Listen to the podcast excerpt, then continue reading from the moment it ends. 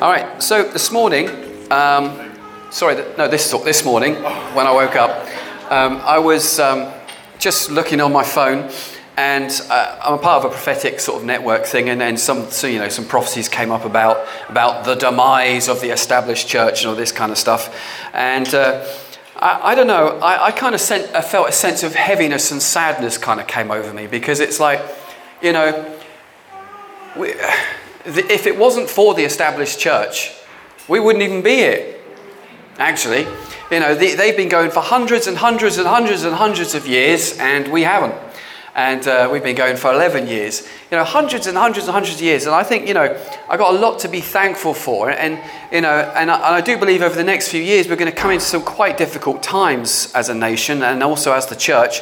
And we're going to probably see a lot of um, churches close and disappear because of financial reasons and stuff. And that, and that, to me, I think, is a heartbreaking thing. It's a sad thing. So I know some Christians will be like, yay, they've gone. But actually, I, I don't think it's a pleasant thing you know, I know some churches need to close because they're not, you couldn't even really call them Christian by their orthodoxy and their doctrine anymore. Uh, but even so, it still kind of breaks my heart. And so I was thinking this morning and just in my, in my prayer studio, just praying and, and seeking God. And, and, and as I was thinking about it, me and Tracy spoke about it as well. Like, you know, if the church does have to radically change, so everything goes from this kind of model to a more kind of home group, house group church, or house church sort of thing. What would that look like? What do I do anymore? Um, and so, you know, and I had to really think about that and, and stuff. And so, and I was praying about it. And then this morning in my uh, daily readings, it actually came up to that particular issue.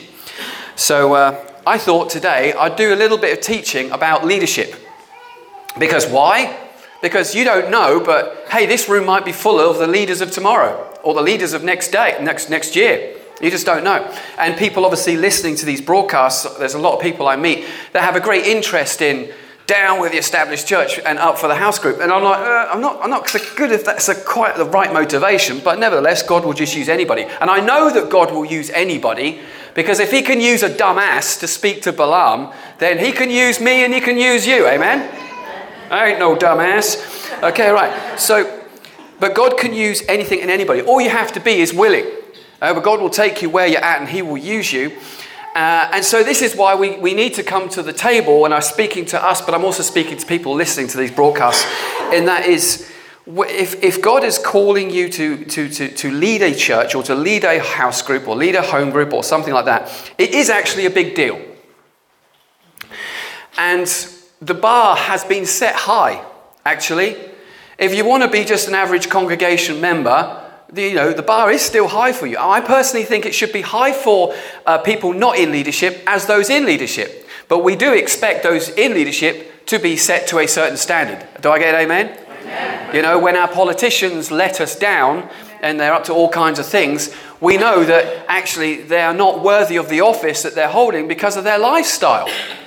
Um, so, you know, and it's the same with, with church leadership as well. So I'm going to speak a little bit about this because this is not something that you often hear taught. It's normally only kind of really taught to people who are going into ministry.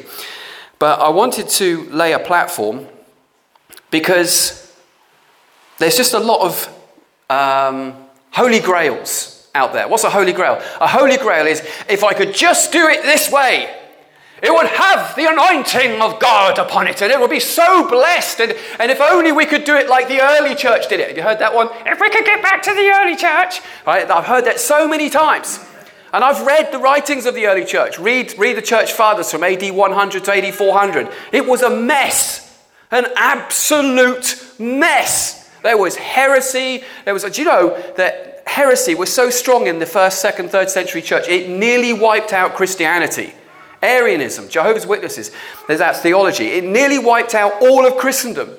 Most people don't even know that.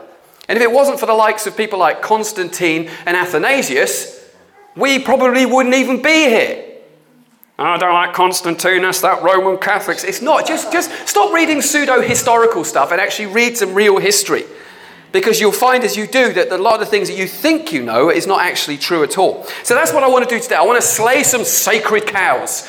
And uh, because, because it's time to slay them. Because you might be the leaders of next year or whatever's coming. And so you need to be ready, you need to be prepped, and you need to know that there are no holy grails. I do quite a few conferences every now and then. I go traveling around I, I meet a lot of people that are like, that are just into house church. They think that's the model. That's the model that's got to way. It's, that's the early church model. That's the way it's got to be. But it's interesting as I sit with these people and I chat to them, and they're like, oh, we started this house church a couple of years ago. But I don't know, it's just, it, I'm just frustrated. As a leader of it, I'm just really frustrated. And I'm like, say, I say, so it didn't quite do what you thought it was going to do? No. And I say, I'm quite blunt with them. I say, you know why? And they go, why? I said, because you thought that house church was a holy grail. And people around this guy were like, yeah, yeah, that's exactly what we thought. We thought that if we didn't do it the way like those big bad evil leaders do in big bad evil churches, if we if we moved away from that model and we just did it in our homes, that somehow God would bless it. Do you, do you, uh, and this is why I'm, I'm being blunt with you all. Do you think God has a problem that when you get into a geophysical space that's slightly larger than your living room, that God's presence isn't interested? I ain't going in there. It's not too. It's much too big. I don't like big churches. I only want to do small churches, little house churches. I don't do big anymore. I only do little small places. Do you honestly think that's how God is? Throughout all of church history, and it's like, oh yes, but church buildings, they're of the devil. They come about with Constantine and the Roman Catholic Church that came and dom- dominated the world, and we're all sold over to a Babylonian myth and slavery. That's just a load of rubbish. The reason why you didn't have church buildings in the early church because you wouldn't want to put a big church building in the middle of a town, say, put a big sticker on it saying, "Hey, all the Christians you're trying to persecute, we're in this one big building. Come and get us." And then suddenly, when, when uh, Christianity came into a place of peace with Rome, and you, and you need to understand that it wasn't actually Constantine, although Constantine brought, made it uh, uh, the faith of Rome, you need to understand that most of Rome was already Christianized. It became politically damaging. I've read documents where the Romans were, were saying, we can't keep doing this. We can't keep persecuting the Christians because if we do so, we're persecuting our own people. This is ridiculous. And of course, then when Constantine had his conversion experience, then he made it as, as the actual religion of Rome. But you need to understand about Rome is Rome were uh, pan, panentheistic. They, uh, and uh, they believed in lots of different gods, and God was in this and God was in that. And so you need to understand that Christianity was not a nice thing. You could just like, hey, we can just bolt this onto Rome. This will just, just be so great. Because Christianity was anything but. Christianity was considered the intolerant religion. Just like Judaism, there is only one God. Yeah, but we worship Zeus and, and you worship Isis and Isis, uh, whatever his name is. You worship, we worship Zeus and you worship that other person. But, you know, we're okay with that and you're okay with that. The Christian isn't. Yeah, there's, there's no other God except the one true God. There is, you know, what you're worshiping is an idol. So, so for Rome to like take on Christianity as though it was some kind of, hey, we can just add this to our great pantheon of all these, it just wasn't like that. And if it wasn't like that, why did so many Christians lay down their lives for it? So, anyway, so when Constantine came about, he then said, he, he kind of moved Rome into two parts. You have the original Rome, and then he said, hey. So he went to a place called Constantinople, named it after himself, I guess, and then they started building up church buildings all over the place. And that's where church buildings came from. It's just an evolution. Because uh, we know also from early historical records that the early church, they didn't meet in Aunt Flo's council house in Jerusalem they met in, they met in quite large houses with large rooms so they could get 50 to 80 people in there. And these rich people had then put baptism fonts into their house and an altar. And so we know this because there's, a th- there's people called archaeologists who find this stuff out for us. So, but of course, there were small churches as well. But we know that the church in Jerusalem was at least 5,000 strong. We know that the church of Ephesus was at least 5,000 strong. We know the church of Laodicea was enormous. I mean, there were so many churches in the city of Laodicea, and one of the churches took up the whole length of, of, the, of a street in that city. So Christianity was doing very well, and it was growing and growing and growing. So I just want to dismiss and slay the sacred cow that if you do it in a small space, that somehow God is going to bless it. And you know why I know it that it isn't true? Because I look at statistics. I think, okay, let's have a look at the statistics and say, what if people are doing house churches only at the expense of normal church, as we would call it? So let's see is God really blessing it because surely God will bless it, right? They'll be having massive revival, etc. Is it true? In the Western world, I looked at the statistics, whether it's a Hebrew roots church, or whether it's this kind of church, or whether it's a house church, or whether it's an Anglican church, all that. I looked at the stats, and I couldn't see any particular one model doing any better than any other model. It's a sacred cow. If only we could get back to the first century church. Well, read some first century literature by people like uh, Ignatius, Polycarp, Irenaeus. Do some history reading and find out the mess that they were in. And find out how they did church.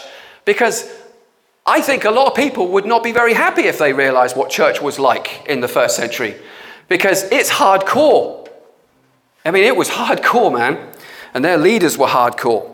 You see, their leaders were trained uh, so that they would want martyrdom. So if you were a church leader, you were basically putting a target on your back saying, Yes, I accept this responsibility of being a church leader, and you, I'll put a target on my back so I'll be the person that Rome can come and get. Because you need to understand the way the Romans worked. They thought militarily, so their, their principle was take out the top man and the whole organization will fall, fall apart. So they took out the bishops. There were early popes in church throughout church history. If you became a pope, that was really bad news because you only lasted a few years and then you're dead. So, so that's how Rome operates. They keep taking out the, the main leaders within, within these organizations of Christendom, and, but it never worked. Just another one popped up, and another one popped up, and another one popped up, because they trained them well. And that was you live and die for Christ. And if you want to be a church leader, you're putting a target on your back, and you probably won't live very long. So, anyone here want to be a church leader today? All right, here in the West, it's nice and cushy and nice, nice and easy. But I thought I'd just look at a few scriptures today as well.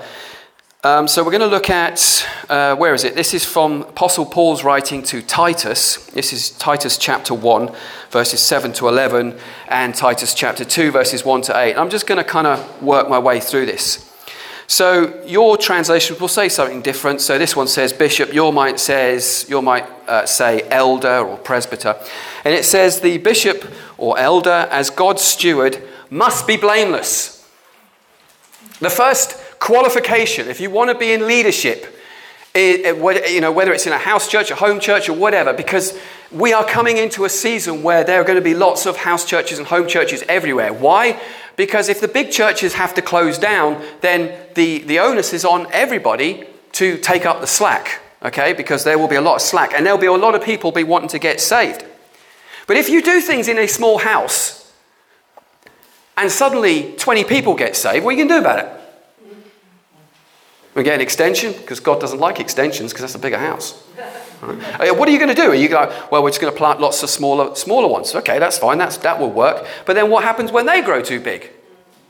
And then what kind of leadership structure are you going to have? We don't want to do leadership because that's of the devil. It's like, no, it's in the Bible. It's biblical.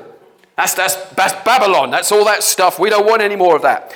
And you've got to be careful. I'm speaking to not people here, but people listening to this. That what are you reacting to? And that's a problem because if you're reacting to something, you're going to do a knee jerk reaction against it, and chances are you're going to push people off the other way. I see this time and time again. This is why we have denominations. Because something happened, God moved, there was a reaction to it, and then everyone off and went off and did their own thing. So some denominations stayed in the past and others moved on. But in the process of doing that, every denomination that kind of moved on from the past, unfortunately, jettisoned off something really important of its own identity in the past as well.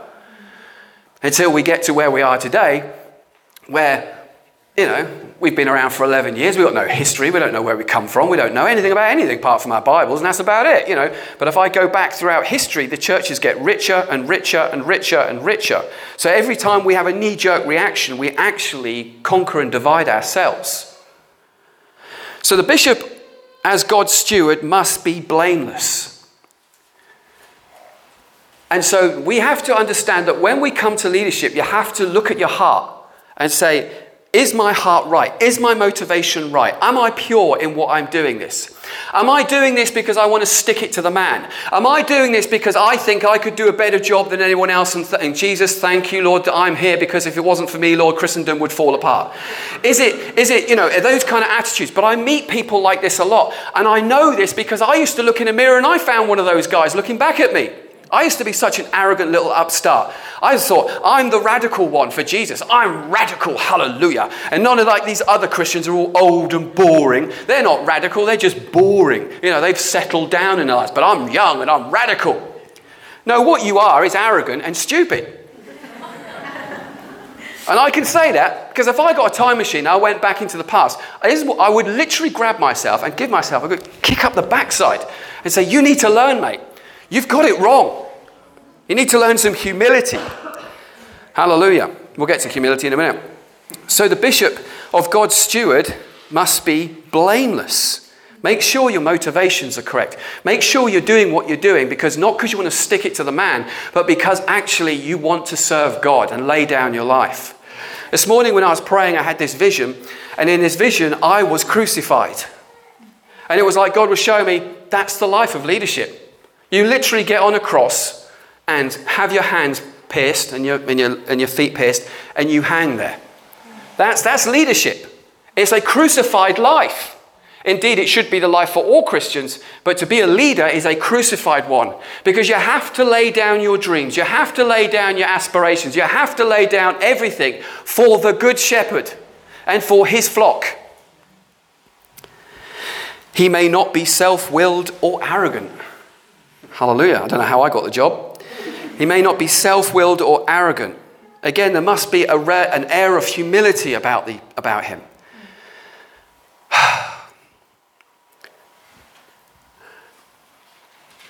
You know, I, I remember when I was younger, I used to like point the finger at the church and rant and rave at it, and it's this and it's that and it's all this and stuff. But then one day I realized that actually that's another man's bride. It's not my place. I'm not in a, I wasn't in a position, I'm not like some high up person in Christendom that I, I have the right somehow to, to say this is wrong.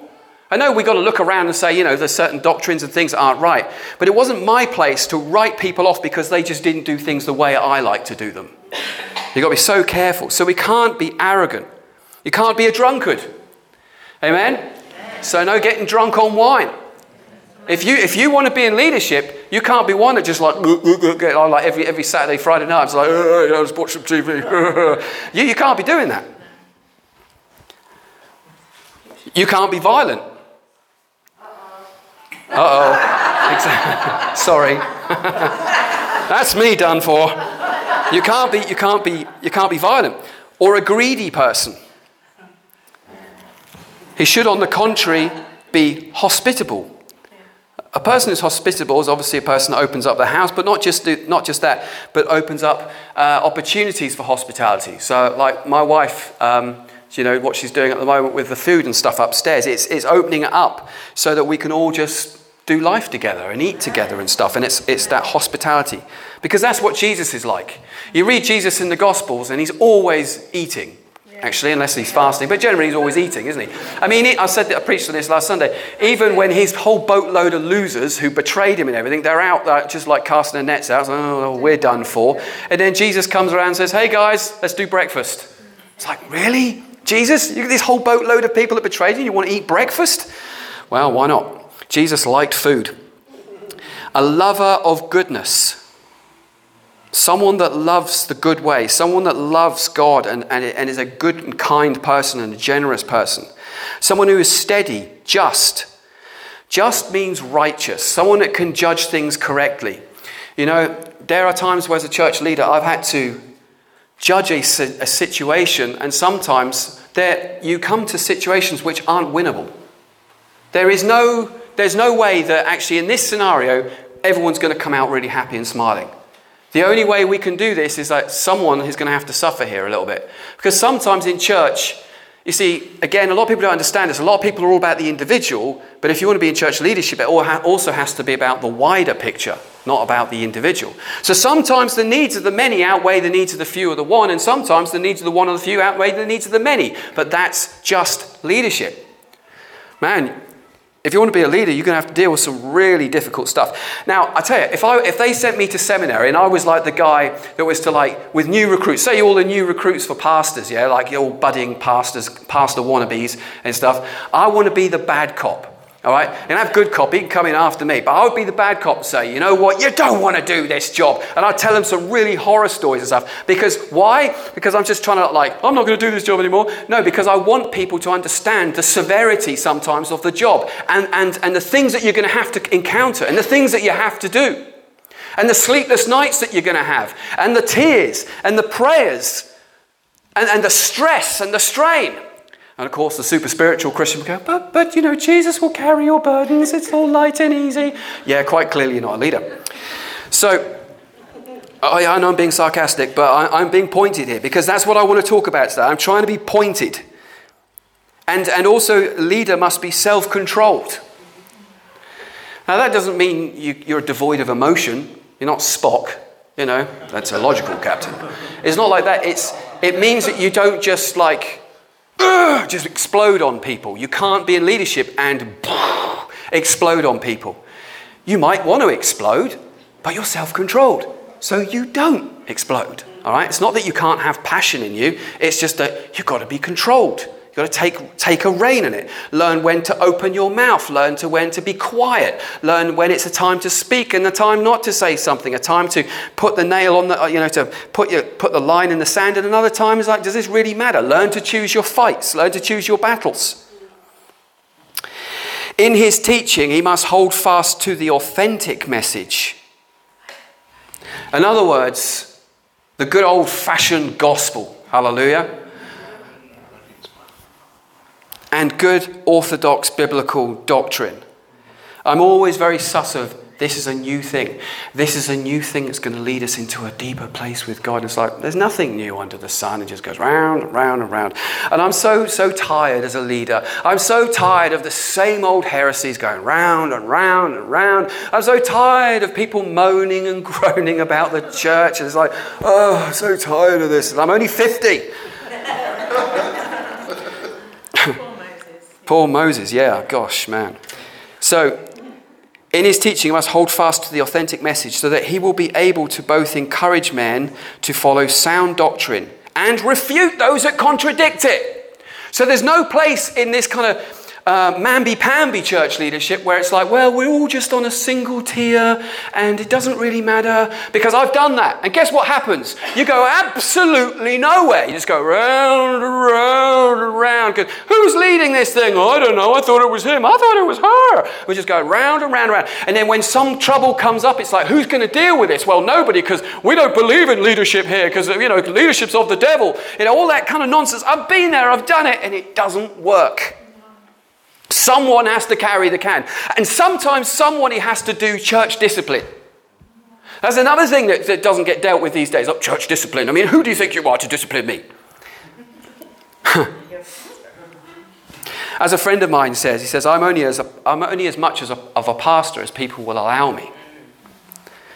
You can, say, you can say some stuff to some people and they'll take it. And You say it to other people, like, that's it, I'm leaving. you know, pick up their handbag and off they go. And ask the guys.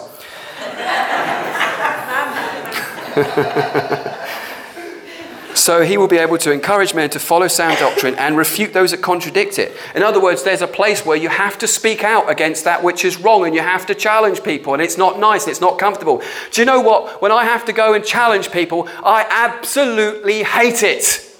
It breaks my heart that I even have to do it. I'll do anything. You know, I'm one of these kind of guys. I don't like confrontation. I do, I do anything to avoid it, but then eventually I get so far inside, I cannot avoid this. I've got to deal with it. And, uh, and uh, so part of leadership is that you're going to have to do stuff that you don't want to do. There are many irresponsible teachers, especially from among the Jewish converts, men who are empty talkers and deceivers. These must be silenced. They are upsetting whole families by teaching things they have no right to teach, and all for sordid gain. There's all kinds of doctrines that seep through church, you know, whether it's hyper grace or hyper this or hyper that. And, you know, that we have to say no to these things and we have to, have to, you know, sometimes just speak out to people and say, You can't be doing this, you can't be doing that. As it says here, these people must be silenced. They're upsetting people. And I've seen time and time again where church leaders don't deal with the troublemaker in the church, and everyone's leaving because of the one troublemaker that no one wants to speak to. And it's like, well, when do we speak to the troublemakers causing everyone to leave? Because at the rate this is going to be, it's just going to be me and him. That's all that's going to be left. And also, you, you've got God on your case. Because here's another thing if you want to be leadership is that Almighty God, the chief shepherd, is going to call you to account. So, right, well, what happened here with that person? Why did that happen? Don't please, don't think God is going to be Mr. Snuggles. He's an almighty, powerful God. Now, I know He loves me, and I know I'm not condemned to, to, to destruction, but I do know I will be held account. Absolutely no doubt about it. And if you want to be in leadership, you've got to know that you will be held account. And I don't know about you, but that scares me. As for yourself, let your speech be consistent with sound doctrine. No, we're not going off after the new fads, but let be consistent in your teaching, be consistent in your doctrine sometimes, and I, am you know, we get, I mean, I've been guilty of this in the past, and it comes with, with time and maturity, but we whipsaw all over the place. We go, I'm believing in this now. I don't believe in that now. I believe in that now. I don't believe in that now. You're whipsawing all over the place. And then you're to the left, and then you're to the right. But if you want to be in leadership, you kind of have to bring that down a little bit. You've got to be consistent. Because if you're not consistent, then guess what? The people you're leading aren't going to be consistent. They're going to be up and down like a yo yo with you. I learned a valuable lesson once when I didn't have a point of self control and I was really fretful and fearful about something. And I was with my leadership team. This was like when we first planted the church. And I just kind of let out that fear. And it, it was really interesting to watch the instant effect it had on my leaders. They immediately caught it. And then they were talking in fear and doubt and unbelief and, oh, you know, what we're going to do. And, and, that, and I, I, that, that was me. That was my fault. And so as a leader, you, you, there's things you just can't do. You just don't get the freedom that maybe you get if you're not in leadership. You've got to be so careful with what you say and what you don't say, and who, and who I can actually speak to and who I can confide in. It's a very lonely job being a leader. Well, it shouldn't be, but it is. Because there's some things I just can't trust people to know. It's not because you're horrible, I don't trust you. It's just like, I, I, just, I just, you know, there's certain things that people just don't need to know about. You know, there's an underbelly to the church. right? There's an underbelly to the church, and it isn't pretty. But leaders have to deal with the underbelly. So what everybody else gets to see is the nice, pretty church. But there are an undercurrent to the church that's not very nice, we have to deal with it. So, and that's actually what we should be doing, so people can enjoy it and not get bogged down in it. I don't know if you've ever been a part of a church where it all starts falling apart and you get sucked into the, into the, into the nitty gritty of actually what shouldn't be sucked into. And so I, I was a part of a, a church where there was like a leadership split almost, and I saw firsthand the damage that it did to the congregation. And so I vowed that we would have processes in our church structures that if I went rogue or anything like that, or I decided to go completely potty, that there would be things in place so that you guys wouldn't get affected by my nuttiness. I would get dealt with by certain elders. I have an apostolic covering so that they, they a single phone call, they can come in and they can rebuke me and sort me out. It's as simple as that. Yeah, or step me down. And their, and their decision is final. So you guys don't have to get caught up in the nonsense of leadership stuff. That's all right. Anytime. Tell the older men that they must be temperate, serious minded, and self controlled. Likewise, sound in faith, loving, and steadfast. And that's another thing that's difficult about this job is that when you're younger than the people that you're pastoring sometimes, sometimes I just feel like this little kid just sat there on a chair swinging my legs, telling people what to do.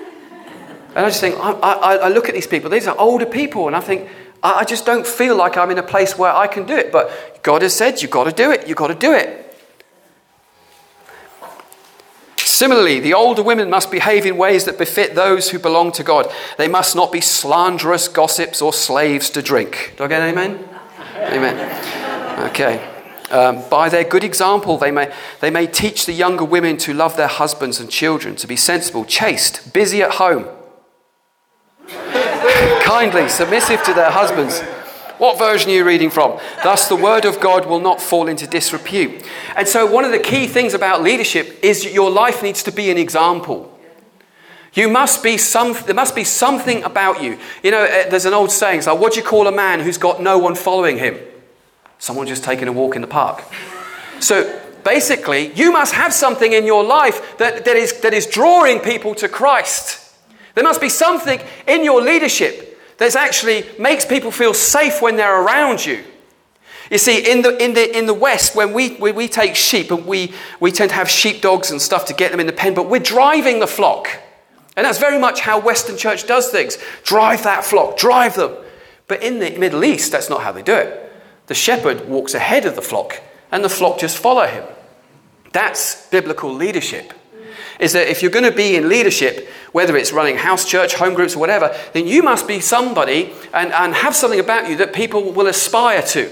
It doesn't matter even if you're like day one, oh, I haven't really got a lot going for me.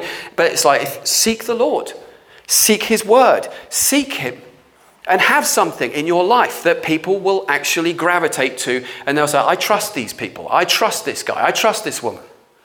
We've got to be a people that trust, that, that people can put their trust in. You know, people might ask, well, why, why did you become a charity? You know, because obviously, you know, you're linking up to the government and the government are evil and stuff. I did it actually so that people can look at us and they can go online and they can see everything that we do and they can see where all that money goes. So I'm, so we're invisible, we're transparent rather. So you can look through us and you can see all of our accounts online. So you know where every dime has gone because we want to be accountable. We're not leaders that are like, oh, you know, touch not the Lord's anointed, where, you know, we can just do what the heck we like and there's no accountability. It doesn't work like that. And that's another thing. You can't be like that in leadership as well. It can't be a control freak. Any control freaks in the room? Amen. control freaks. I mean this respectfully, but you've got to be careful in leadership because if you're, quite, if you're naturally a control freak, it means you like to administer everything, you know, and put everything in its box. But people don't go in boxes. Well, you can try, but they pop out again. You put them in, they're out again. So, get, get it, put it, back in that box. Okay, people don't, just not like that. And also, people have problems. And you know, you say, well, no, if you're going to be in this church, you must do this and do that and do that. Well, welcome to the human race, because that person over there, she's got all these crazy problems going on from her childhood, and this person's hurting from a, from a bruised marriage or whatever, and that person's this, and, and everyone's not doing what they, you'd expect them to do because you're a pastor, so you have got to help them to fix it rather than trying to control them and put them in boxes and do as we say.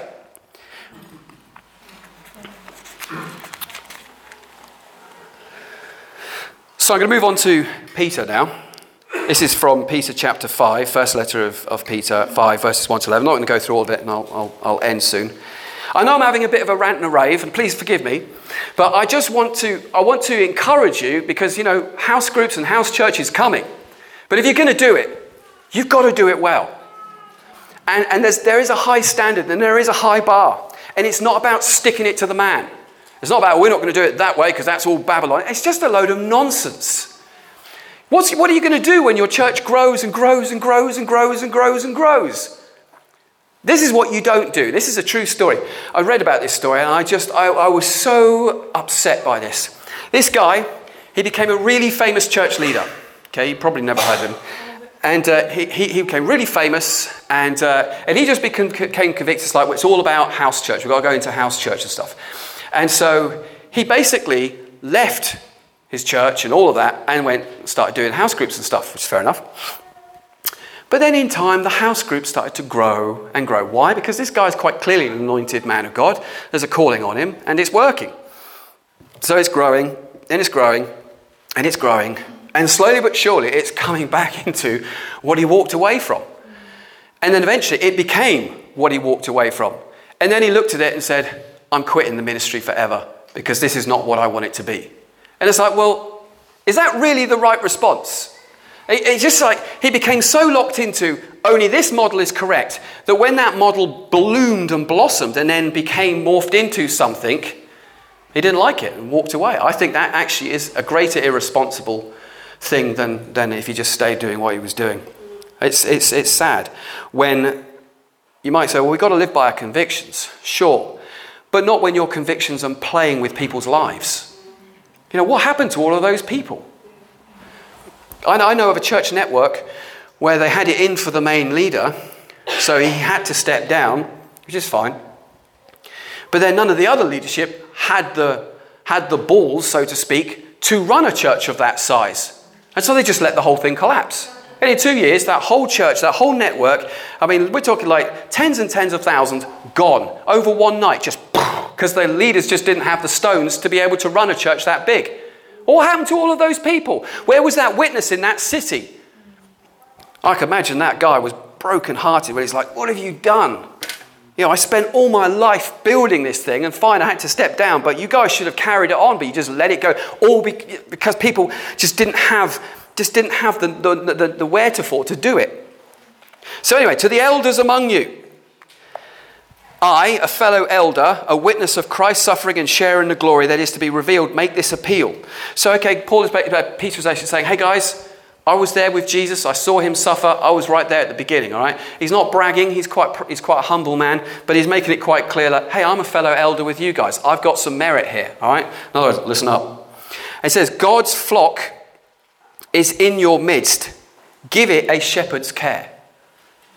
And this is another thing. And people get funny about, oh, shepherd, shepherding, uh, heavy shepherd movement, all this kind of stuff. But people do need to be shepherded. I know that sounds really arrogant and really pretentious coming from me. But you need to understand is I'm not a shepherd. I'm an under shepherd. All right? Jesus is the big, is the great shepherd. And I work under him. He's my boss. And he says, do this, don't do that, blah, blah, blah, blah. And I have to do it. Okay? But people do need a shepherd. Jesus, when he's feeding the 5,000, it says he took pity on them because they, they were like sheep without a shepherd. You know, and, and so you have to think, well, you know, I just, I just don't really think that's a biblical model. Well, why is it okay for Jews to have a synagogue and a rabbi, but Christians can't? And Paul changed everything. We moved away from the, not all of it, but in part we moved away from some of the synagogue model because he came up with things that never existed before apostles, uh, prophets, evangelists, pastors, teachers, elders, deacons. They never existed before. I mean, he just, he obviously got revelation and he made these things because there is a calling and there's a mandate. And these people there, says Ephesians 4 ministries, uh, where you'll read those fivefold ministries, it said they are there for the bringing to the fullness of the maturity of the stature of Christ, bringing the body to that place of maturity. That is the part, point of leadership. So if, and I'm not speaking to people here necessarily, I'm speaking to people listening to this. So if, if you're one of those people that want to stick it to the man, and we don't want to do it this way anymore because that way is pagan and it's of Babylon and stuff, and we don't believe in these leadership structures, well, then you've got a problem because the Bible insists, insists that there should be structure. Everything has structure. You look at a nice little daisy, isn't that a pretty little flower? Yeah, but that daisy has minuscule structure which holds it together.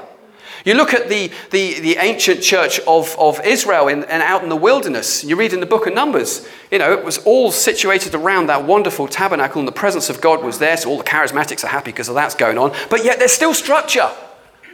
You know, they, people were ordered to be in a certain place in a certain alignment around it. There was structure, there was order, there was governance. It's how God works. There is powers and principalities and archangels and seraphims and cherubims in heaven. There is a process of authority.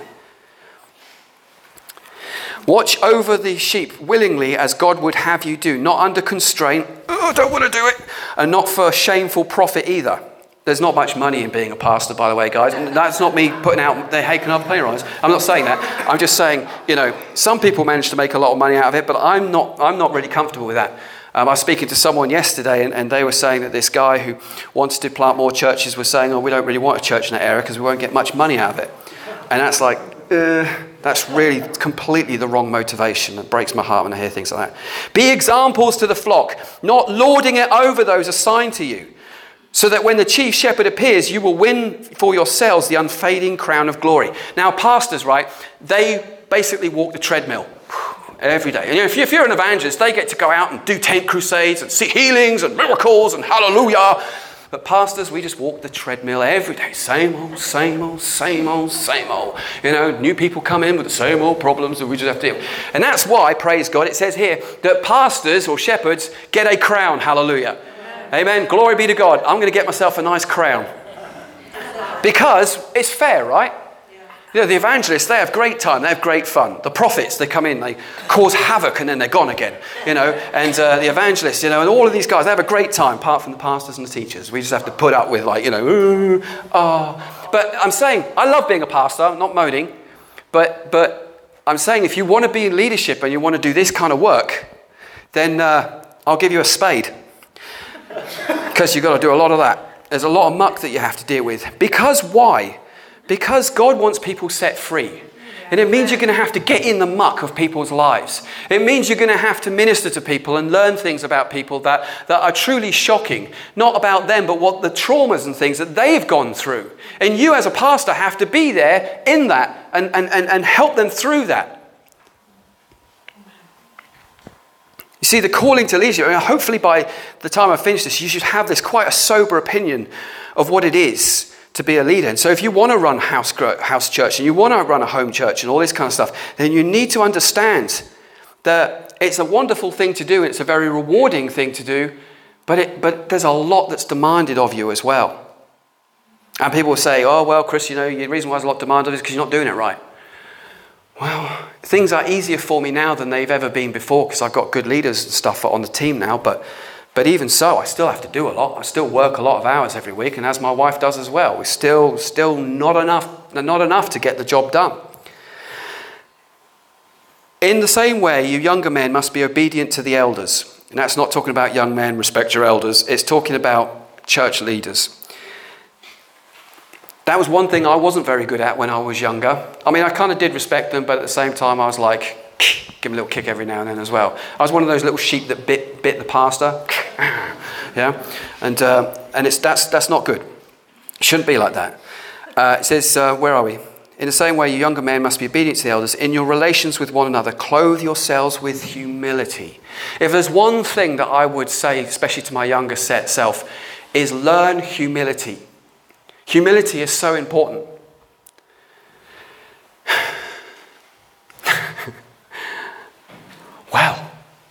You haven't heard what I did this week.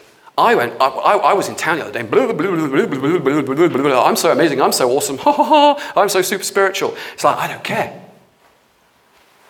If I go to a leadership conference, right, and I'm sat in a room full of leaders, guess who's the one that doesn't say anything? Me. Because I've got nothing to say. You know, all these guys, I mean, they're all good people, don't get me wrong, but I, I just, they're just like, oh, yes, and I've planted 60,000 churches, and I've done this, and I've done that. And uh, what, have you done, Chris? Uh, you know, whatever. Because I don't want to talk about myself. Because I think humility should be a hallmark of leadership, in that you don't have to brag. You don't have to uh, get all funny and try and bring across your opinion. Actually, as a leader, sometimes you should just shut up because, like, when Jesus uh, was being uh, accused of various things, people would say to him, say to his face, I'm not going to listen to you. You're a, bo- you're a person born of illegitimate birth. Now, here's the perfect chance for Jesus to put that rumor to, to, to rest forever. He could have just said blah, blah, blah, blah, and it would all been over, right? But what did he do? He just never answered the question. He was quite happy for controversy to be hanging over him because actually he knew who he was in, in God and he didn't need to prove anything to anybody. And if you're a leader or you want to be a leader, you don't need to prove anything to anybody. Amen. The Bible says, humble yourself. And God gives grace to the humble, but He will resist the proud. And if you are proud, God will resist you.